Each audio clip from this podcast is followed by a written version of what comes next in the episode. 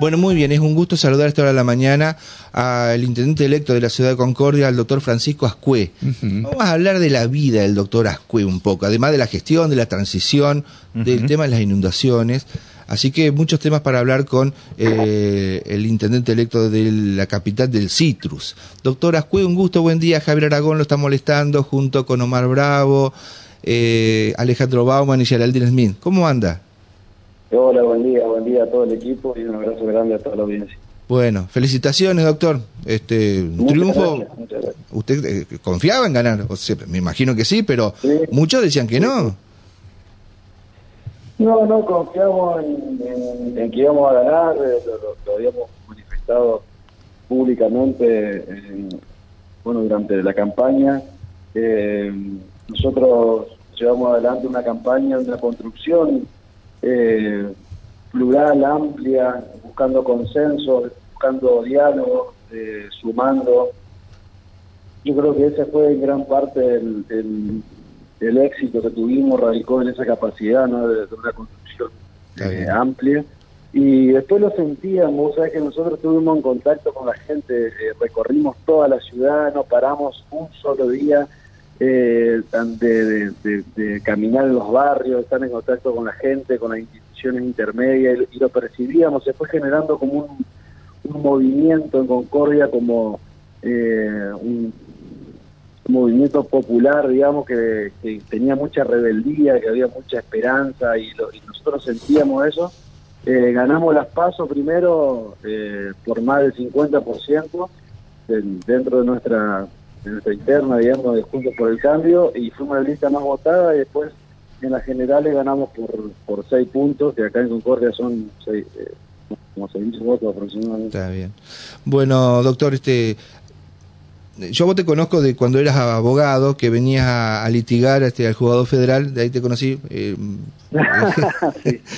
eh, recién salido de la facultad, diríamos, este, Contanos un poco tu historia en, dos o tres minutitos, porque ayer Omar Bravo hablaba un poco de tu familia. Yo sé que vos fuiste con tu papá, trabajó en el campo en San Jaime de la Frontera, sabe lo que es el trabajo rural, lo viviste, lo mamaste del alambrador, el posero, el que está en una estancia con un sacrificio. Entonces, eso me parece, lo has mamado, lo que es la, la dureza del trabajo, y ahora que te sentás del otro lado del mostrador en la municipalidad, vas a entender cuando vayan a reclamar por necesidades laborales. Tenés una, una familia muy linda y bueno, contanos un poco esa historia tuya.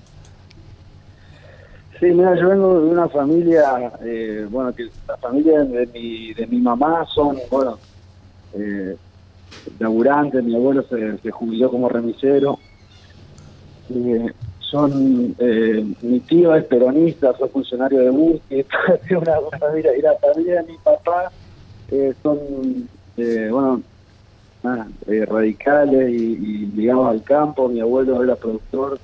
y, y, sí, nosotros nos criamos ahí en el norte de Entre Ríos, porque mi papá era empleado de mi abuelo, era capataz, encargado del campo.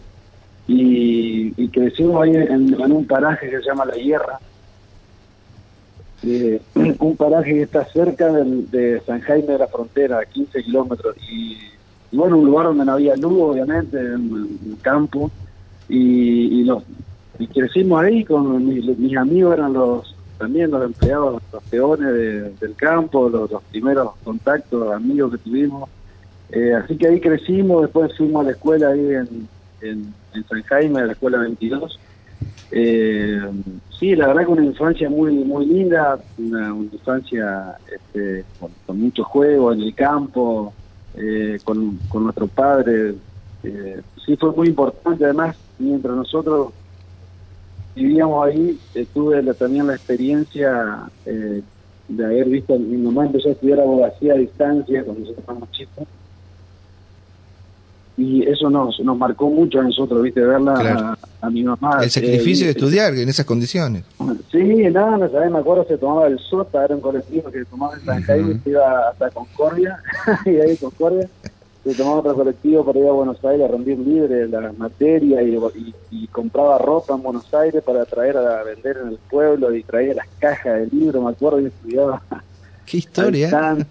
Y, y, no, yo, yo eso me, yo tenía 8, 7, 8 años, yo me acuerdo.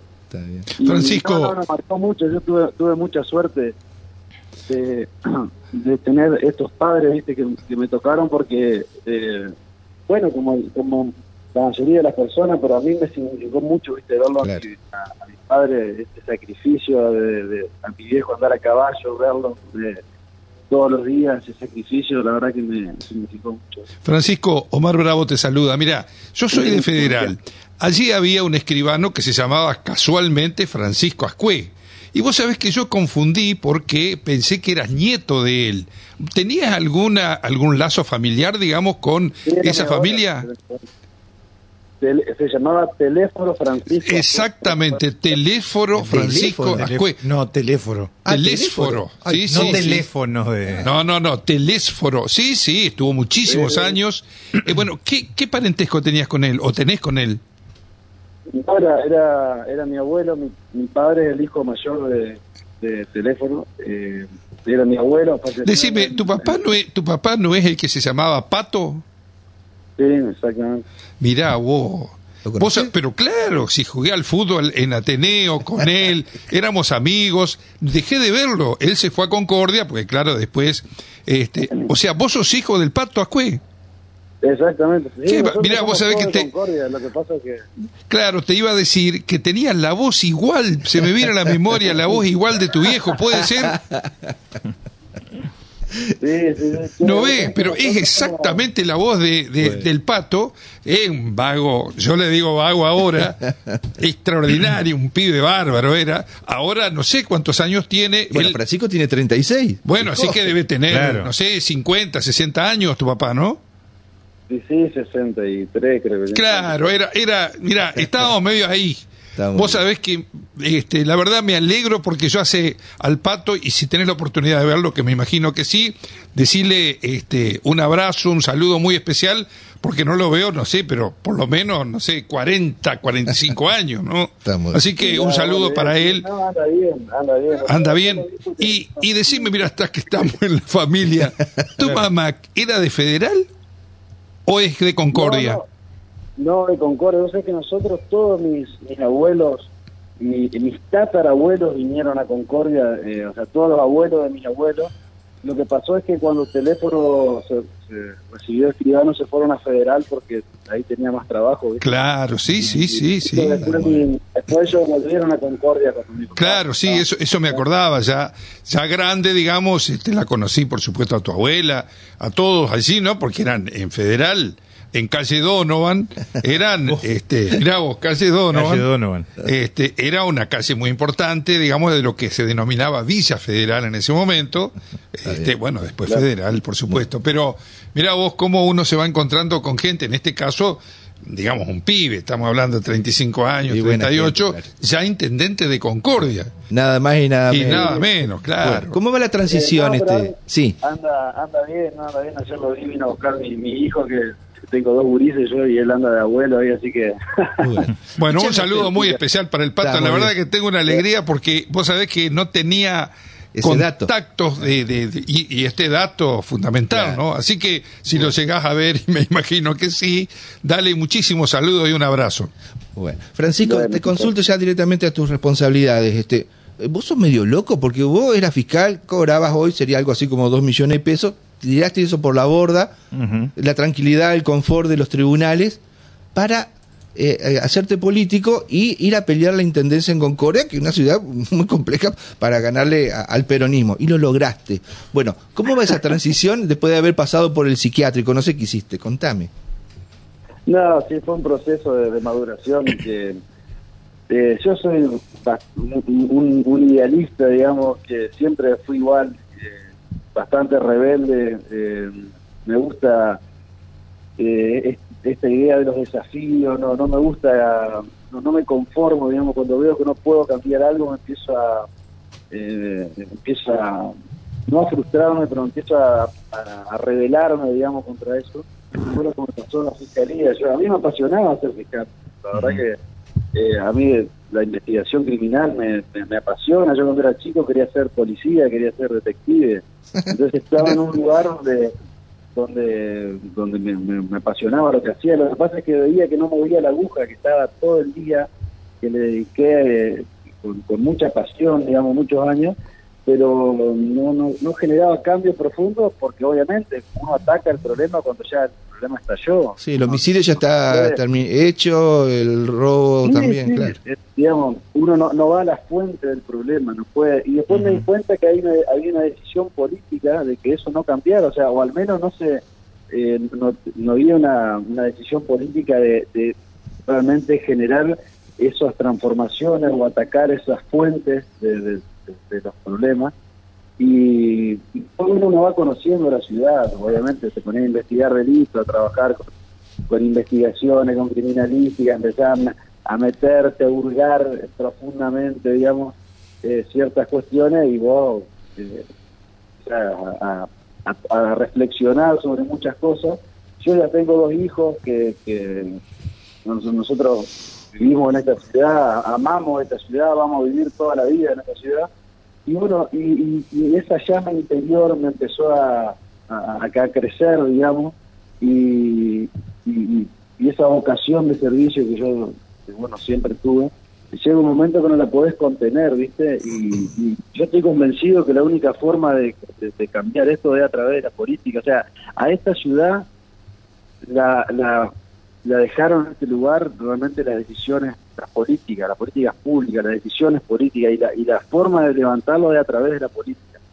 eh, entonces cuando me empecé a convencer de eso, eh, dije, no, che, pará, yo no quiero estar toda mi vida acá atrás de un, de un escritorio, cobrando un buen sueldo, sí, eh, estando tranquilo, sí, pero eh, me generaba eso también como una sensación negativa saber que mi vida iba a transcurrir en un lugar donde no iba a poder cambiar nada. Entonces todo eso empezó a, a durar en mí y finalmente eh, después, eh, bueno, decido eh, el 31 de septiembre, ya lo, venía, lo había decidido un año antes, obviamente, pero fue cuando presento la renuncia, pues bueno, pasé también por todo un proceso, bueno, tiene que dejar ordenado la, la fiscalía, este, eh, cuento esto porque, bueno, ya pasó, pero mucho se habló de este famoso concurso que yo había, había eh, realizado, que fue un concurso donde se con dos cargos en mi ciudad. y yo no, no, renuncié a la fiscalía porque no gané el concurso, porque de hecho lo ganaron solamente dos personas de, no sé, 200 que participamos. Eh, después de ese concurso, inclusive, se se generó un cargo más y se jubiló otra persona en Concordia, por lo cual eh, nadie quedó fuera de la justicia. Es decir, la, persona que me reemplazó a mí sigue siendo fiscal. Eh, eso es mentira de que han dicho tantas veces que yo renuncié porque no había ganado el concurso. Es una, cosa que no tiene lógica. Eh, lo cuento ahora porque lo leo en algunos diarios y yo no sé si ponen por, por ignorancia, lo ponen para atacarme, lo ponen, no sé, no lo sé pero lo cuento para que la gente sepa la verdad de que eh, eso no es así, de que yo eché mi cargo porque quería ser candidato a intendente. Está claro. No lo digo para que me den un premio, ya claro, no, no, no espero nada de eso, yo lo hice porque estaba convencido, porque era un, sueño que tenía. Y, y bueno, un sueño que, me aferré a él, que peleé, eh, realmente luché con toda mi fuerza y, y estaba tan convencido y y tuve también, eh, no sé si suerte, pero bueno, circunstancias que me rodearon de haber, eh, eh, de haber ingresado o haber sido parte de un proyecto provincial encabezado por un líder como Rogelio Frigerio. En lo local, un proyecto que viene hace muchos años consolidándose acá en Juntos por el Cambio en Concordia, con, con, mucha estructura, con mucha, con, con, buena gente sobre todas las cosas. Y bueno, yo me sumé a un proyecto que ya estaba, como te digo, eh, que estaba desarrollándose hace muchos años. Y bueno, pudimos concretar eh, este triunfo en Concordia. Está muy bien. Francisco, ¿cómo le va? Buenos días, mi nombre es Geraldine Smith. Buen día. La verdad, un gusto escucharlo, un hombre de principios, por lo que escuchamos, por raíces muy profundas, marcadas por el ejemplo de sus padres, en el derecho por parte de su madre y en el trabajo en el campo por parte de su padre. Em, y mi pregunta en realidad tiene que ver con, con lo que piensa usted que deberían hacer o lo que a usted le gustaría que hagan los votantes que lo eligieron? Ahora, en, en, esto que se define en pocos días. ¿Y por qué viene la pregunta? Porque usted en su momento, en el mes de septiembre, allá por el 10, 11, 12 de septiembre, invitaba eh, a los votantes de Javier Milei a cortar boleta con Patricia Bullrich eh, y, y, elegirlo a usted. Entonces la pregunta tiene que ver con esto del balotage, ¿no? ¿A quién preferiría usted, independientemente de la ideología, ¿no? De, de lo que usted está representado? ¿Quién cree que podría representar mejor a los votantes de Francisco Ascue eh, a nivel nacional? No, mira, nosotros en, en su momento lo que lo que eh, expresamos por ahí, no sé si malentendió, pero bueno, es que en, en, en, todo el contexto que se dio, en todo el contexto que se dio a nivel eh, nacional, provincial y local, eh, nosotros creemos que estamos eh, preparados, digamos, para llevar adelante transformaciones profundas en, en, en nuestro país, en, en la provincia y en Concordia, en relación a la capacidad y a la estructura que tenemos, eh, que fue creando, que se fue elaborando dentro de nuestro frente, eh, y, y, eso nos daba mucha capacidad de, de cambio, de transformación. Eh, en Concordia eh, ocurrió, bueno, también un, un, un, fenómeno que fue que el candidato de, de Miley había sacado una cantidad de votos que para nosotros había sido producto del arrastre de, de ese de ese fenómeno, digamos, que se había dado eh, en, en, todo el país. Después, en este momento, eh, en este momento de, de, del país, digamos, con este escenario, nosotros dentro de Juntos por el Cambio vamos a darnos eh, algunas discusiones, algunas, algunos encuentros donde se van a intercambiar ideas, posiciones, y, y es tan delicado el, el, el tema eh, porque la decisión que tome Juntos por el Cambio en relación a la posición que va a tomar el frente uh -huh. va a tener mucha incidencia en el futuro del país porque puede de determinar quién sea el próximo eh, presidente de los argentinos. Imagínense lo importante que es eh, la posición que tome en otro frente y la manera en la cual se exterioriza. Entonces, hasta tanto no se ve esa, esas discusiones y esa, esas posiciones y, y, la resolución que finalmente tome en otro frente, nosotros los, los líderes políticos creo que tenemos que ser cautos, precavidos, eh, no, no, no emitir o no tomar una posición personal, sino creo que esto tiene que eh, ser una, una decisión más bien eh, orgánica eh, por la complejidad del por la complejidad del tema y porque además nosotros tenemos que bregar también por el fortalecimiento de nuestro frente, de Juntos por el Cambio, que hoy eh, a pesar de no haber entrado en el balotaje, de haber sufrido una derrota a nivel nacional, eh, bueno, tenemos una, una estructura, tenemos eh, toda una, una construcción que se ve representada en el Congreso Nacional, que se ve representada en, en, en, gobernadores, en, en muchísimos municipios que hemos ganado la intendencia, como en el caso de Concordia. Entonces esa es la posición que nosotros tomamos de momento hasta tanto no se tome una resolución orgánica. Claro, entonces sería encolumnarse en la decisión orgánica claro. del partido Juntos por el Cambio una vez esté tomada. Sí, aparte, yo acá en Entre Ríos, uh -huh. nuestro líder político es, es Rogelio Frigerio, uh -huh. y, y, y, en ese aspecto, eh, bueno, nosotros eh, no, no, puede hacer cada uno lo que quiere, eso es lo que le quiero decir. Exactamente. Porque, porque tenemos que, que, que bueno, bregar, como te digo, también por los, por, no solamente por los intereses o por la, construcción este, de, del frente, sino también por un proyecto eh, provincial que nosotros apostamos, que venimos construyendo, y eso es, es importante también porque tiene que ver con, con eh, nuestra provincia, ¿no? Con, con, el futuro de los, de los entrerrianos de la provincia de Entre Ríos. Francisco, en, ah, perdón, perdón. No, Discúlpenme. No, no pensaba que no va a ser una decisión fácil de tomar para el partido, teniendo en cuenta que son dos posturas tan antagónicas, ¿no? Tan op opciones tan antagónicas. Así es. No, no, por supuesto, eh, ya, que estamos en ese terreno, Francisco, es, es, imposible eludir la pregunta. Eh, ¿Cómo tomás de alguna otra manera las declaraciones de Cielo Espejo respecto de eh, que, no sé si, no creo que hayan sido sacados de contexto por la periodista que la hizo, él hizo la entrevista, pero que habló directamente en tener que, la tarea era tratar de que Massa desaparezca, ¿no? Esto de de, utilizar justamente ese concepto eh, respecto a, que los votantes que la eligieron senadora de Concordia, bueno, este, apoyen a mi ley para tratar de que Massa desaparezca. No, son eh, probablemente apreciaciones personales que haya hecho. Eh, yo no, no, no, no, comparto por ahí la, la, la, posición que tomó por, por lo que explicaba anteriormente, pero bueno, respeto su opinión eh, pero te digo, vas a escuchar a, los líderes políticos, a los referentes eh, que, van, a, van a tomar esa posición a la que yo hacía referencia anteriormente.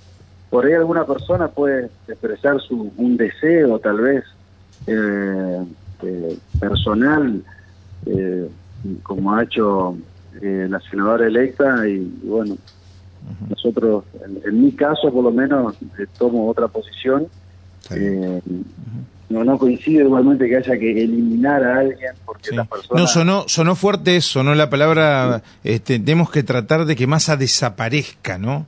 Eh, con todo lo que, con todo lo que lo que trae implícito la palabra desaparecer, ¿no? Eh, sí, no, mirá, nosotros justamente acá, como te decía anteriormente, hemos tenido una conducta constructiva basada en el diálogo, en la búsqueda de consensos. Eh, y, por eso hemos, hemos obtenido un triunfo, por eso eh, hemos sumado a, gran parte del peronismo en Concordia, que, que, se vio reflejado, identificado en un proyecto político, y, así vamos a gobernar, vamos a hacer un gobierno amplio, plural, que basado en el diálogo, en el consenso. Nosotros creemos en el diálogo, creemos en el consenso, eh, creemos que las, las sociedades que tengan éxito van a ser aquellas que entiendan que el camino es el diálogo, que el camino es la construcción. Eh, nosotros no dialogamos, no dialogamos con las mafias, no dialogamos con los narcos, no dialogamos con la corrupción. Con eso no dialogamos, pero para sumar proyectos, para, transformar nuestra ciudad, pero por favor, ¿cómo no me voy a sentar a hablar con, personas que por ahí no coincido en algunos aspectos? Eh, obviamente nosotros tenemos un, marco, tenemos límites. Eh, si alguien viene y me dice que no cree en la democracia, bueno, yo le voy a decir, no, pará, no, no, no, vamos a poder, ya no nos vamos a poder sentar. O si alguien me dice que no, no, está de acuerdo con la propiedad privada o con el Estado de Derecho o con la República, bueno, ahí no, pero eh, creo que todos los que estamos en nuestro frente coincidimos en, en, cuál es el, el rumbo que queremos darle a nuestra ciudad y creemos que ese es el, es el camino por lo cual eh, a mí nunca me van a escuchar eh, emitir opiniones, digamos, que, que, atenden contra esos principios que nosotros sostenemos. De, dentro del abanico de, posibilidades para armar tu gabinete y la estructura del municipio, ¿barajás la chance de que algunos de los funcionarios que están actualmente puedan continuar? Eh, nosotros tenemos obviamente nuestros equipos que, que son los que trabajaron durante mucho tiempo en, la conformación eh, del plan de gobierno y, en las distintas áreas.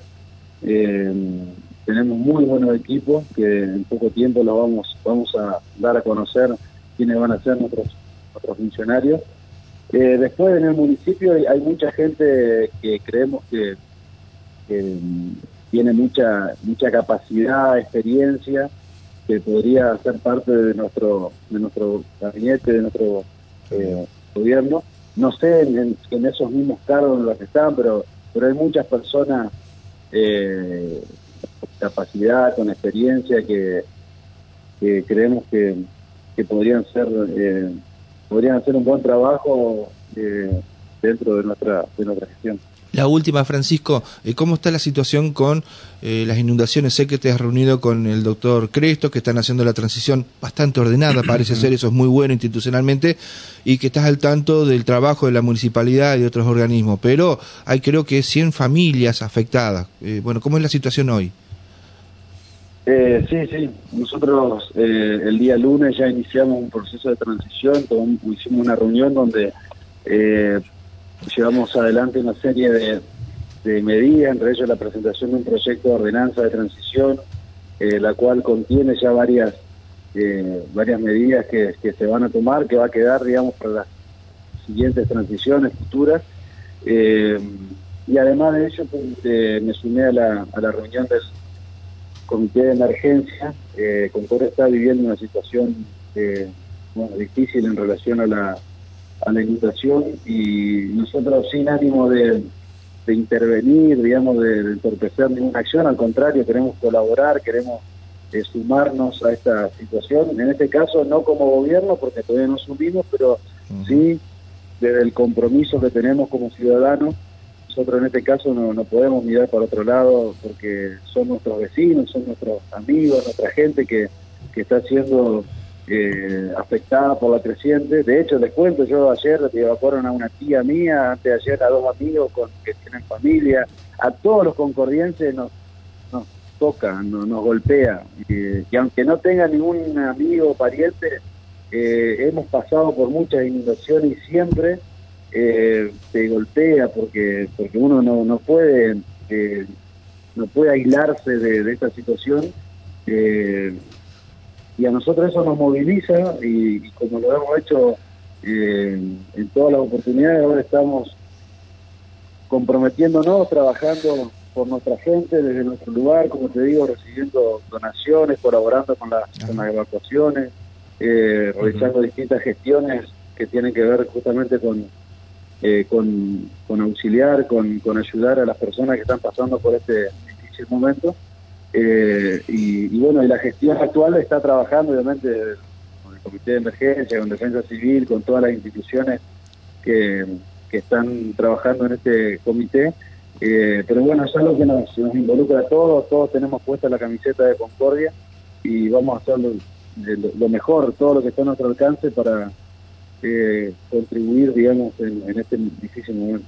Muy bien. Doctor Francisco Ascue, gracias por habernos atendido. Disculpe eh, estos 20 minutos que lo, sacamos un poco del ritmo de porque usted está en su casa, aproveché un ratito para llevar a sus hijos a la escuela. Sabemos todo eso, así que gracias por la gentileza y, demostrarnos que parece ser que, tiene madera, por lo que decía también Omar, eh, que conoce los orígenes de su familia. Así que ojalá le vaya bien. ¿eh?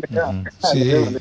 Sí, sí, ojalá que le vaya bien, fundamentalmente a Concordia. para que le vaya bien a la ciudad. Es así, que le vaya bien a la ciudad. En estos momentos, como bien decía, ¿no? con esta inundación y complicaciones, y de sacar esos bolsones de pobreza que lamentablemente la muestran a Concordia muchas veces como estigmatizada, porque esto también es lo que hay que decir, muy estigmatizada cuando Concordia este, es una ciudad también muy Tiene potencial, claro. en la provincia, ¿no? Gracias, Francisco. ¿eh? Gracias, gracias a ustedes, un abrazo grande. Fuerte abrazo, gracias. La palabra del doctor Francisco Ascue.